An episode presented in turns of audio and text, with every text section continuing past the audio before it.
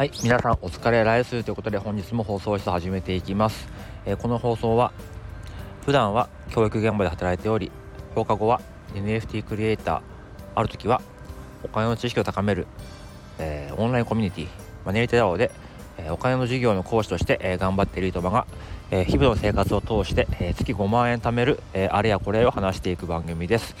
えー、ということで本日はですね、え日曜日なんですけど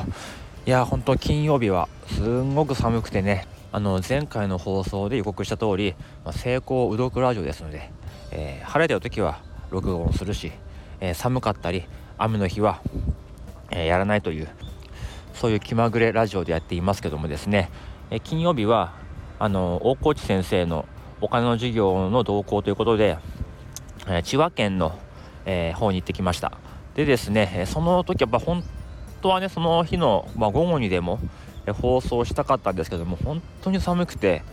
寒いともうなんだろう、まあ、家の中にいてももう何もしたくないというか午前中寒かったんでもうもう午後はもう眠くてそのままなんか仕事も休んじゃって寝てましたけども、えー、そんな感じです。で、まあ、日曜日土日はですねあの基本的に子供とずっといますのでもう全然自分の時間ないんですね。だからこんな、ね、放送も取りに行けないってことで、えー、まあ、今日日曜日でちょっとランニングしてくるってことで一回家を出てちょっとね公園に来て、えー、話をしています、えー、金曜日の話を日曜日にするなんてちょっとね鮮度がもう落ちちゃっている気はするんですけど結構ね、え学びや気づきが多かったんで、え共有できればいいかなと思って、え放送しています。えでですね、まあ、金曜日なんですけども、千葉県の学校で、まあ、現地集合ということで、え待ち合わせをしていました。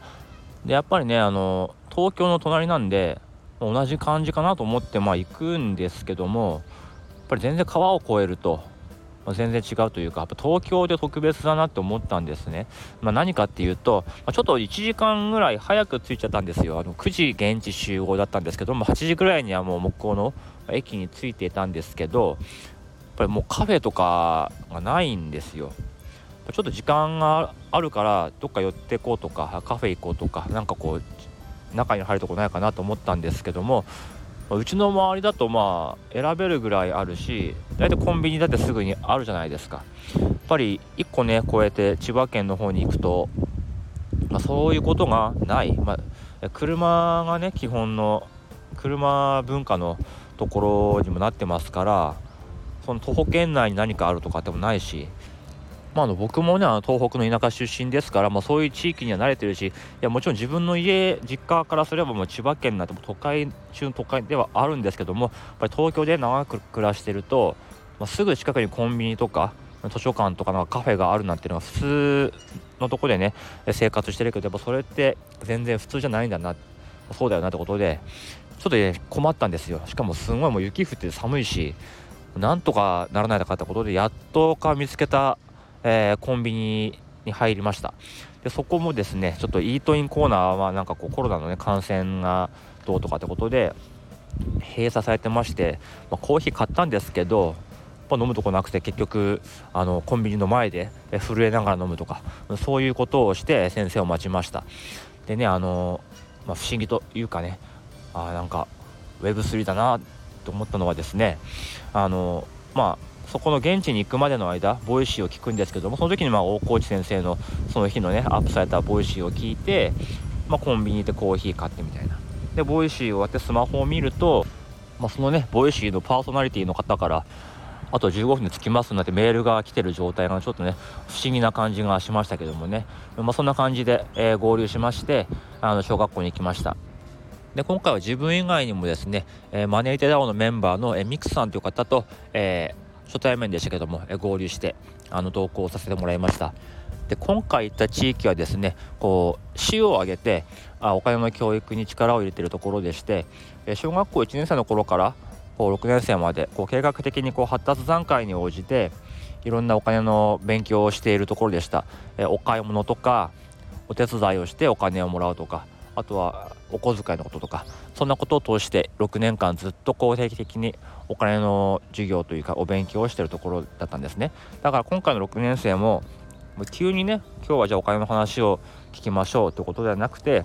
え今までこうずっとやってきたことの、まあ、延長というか続きということで、え授業をしていたように感じました。で12月に、えー、僕の学校の方にね先生を来て先生をお呼びしてあのお金の授業をしてもらったんですけども、まあ、その時はま中学校ではあったんですけどもやっぱり自分はそのね企画を主催してる方ですからやっぱりお話の内容よりもですねあの、まあ、うまくその日一日あの進行できるかとか、えー、うちの生徒がこう変な質問をしないかとか、えー、居眠りしてないかとかそういうところの方に結構気を使っててですねなかなかこう集中して先生のお話を聞くことができなかったんですね、うん、ただ今回ですねもうそういう責任はありませんからもうリラックスして、えー、聞けている感じでした。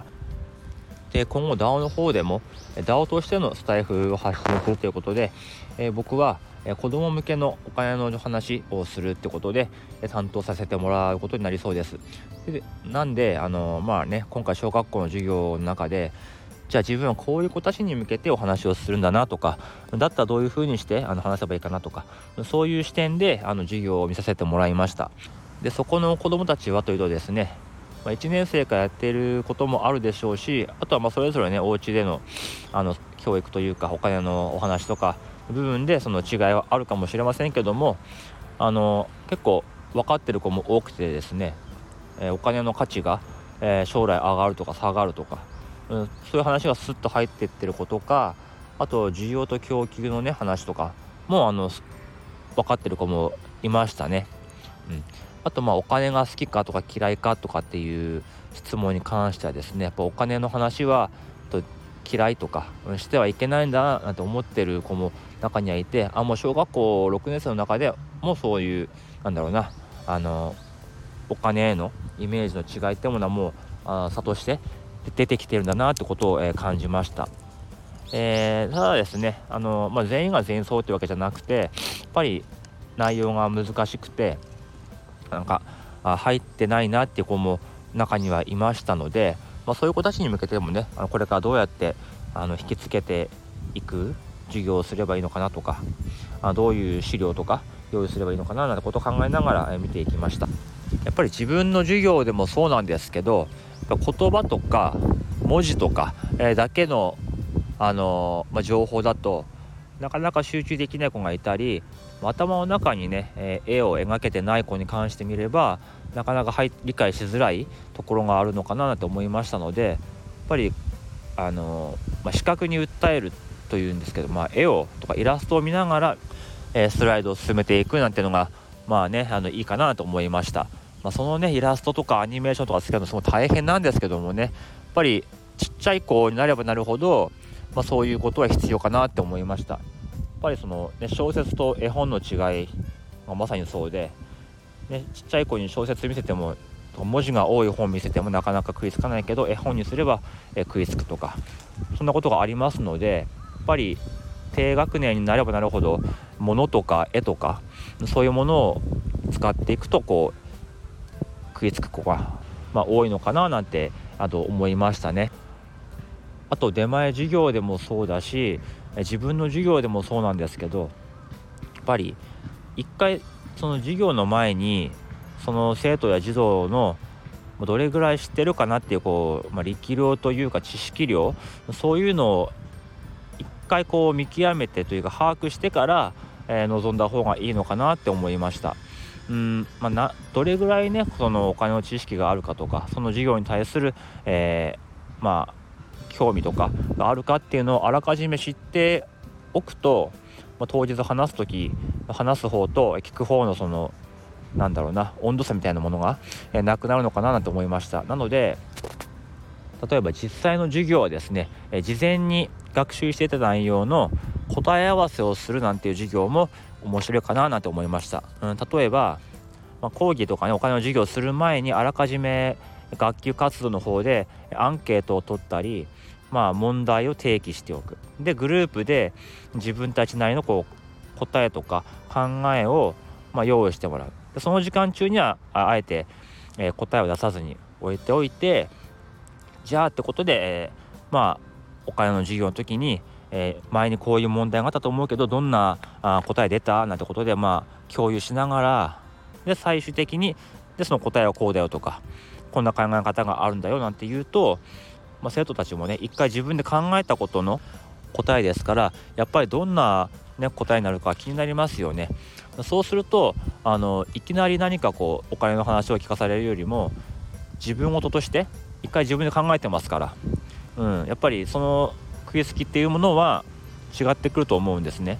ぱ時間かかるんですけどもそうすることで一個一個のその事業の質とか価値がさらにその高まっていくのかななんて思いました。だから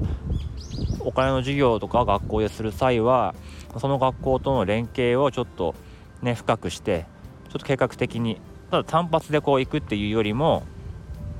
何度かあの打ち合わせを重ねてやったらいいのかななんて、思いました。もちろんねそれはすごい大変なことだし、えー、いろんな先生方もこれだけがね仕事じゃないのでなかなかそれだけに時間取ってられないのは分かるんですけども、まあ、そういう授業なんかもやれればいいかななんて思いましたね。やっぱり7月8月は学校の先生もお休みなのでそこでちょっと例えば7月に事前学習を学校でしてもらってそのまとめをま7月8月にしてあの、まあ、事業者同士で、えー、情報交換して、まあ、9月以降その答え合わせをするなんていうことがあればちょっと無理なくできるかななんて思いましたね。うん、あとはやっぱり自分のね話す、えー、技術というか相手に伝えるということも、まあ、このスタイフを通して練習してですねあの、ま大人に対してでもあと子供に対してでも、うん、分かりやすく伝えられるような話し方というかそういうのを、え勉強していこうと改めて思いました。はい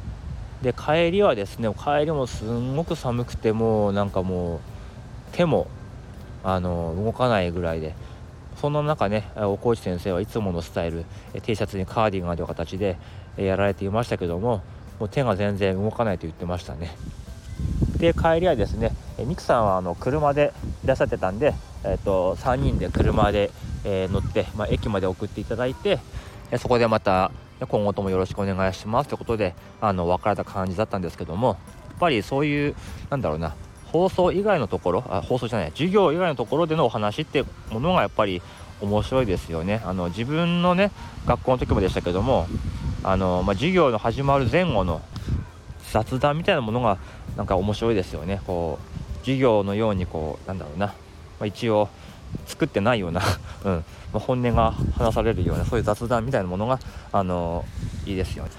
まあ、車の中でもこう、まあ、堅苦しくないようなお話なんかこうね、えー、したりして、まあ、そういうところからこう次の話とかアイデアとかも、えー、生まれてくるのかなと思いながら楽しいあの本当に5分10分の時間であったんですけどもそういう雑談も楽しかったなと思っています。はい、ということでですね、えっと、本日はこの辺で、えー、終わりますけどもちょっとまた自分の授業とかあスタイフでの子供向けの発信とかそういうところに関してですねあの、まあ、改めて頑張ろうと思った、えー、日でありました。またこういう意見がありましたらですねあの実際にこうお会いしてまあ、先生だけじゃなくて DAO のメンバーともねいろいろ実際にお会いしてあお話ししたいななんてことをすごく思った一日でしたはいまあちょっとまた明日からねあの普通の月曜日が始まっていきますけどもなんとかね頑張っていこうかなと思っています、まあ、来週はですねちょっと授業マネリテとか NFT じゃなくて自分の授業をちょっと頑張っていこうかなって思っています、まあ、何事もバランスが大事ですからねそもそも本業をおろそかにしちゃいけませんからね。はい、頑張っていこうと思っています。では、この辺でおいとまいたします。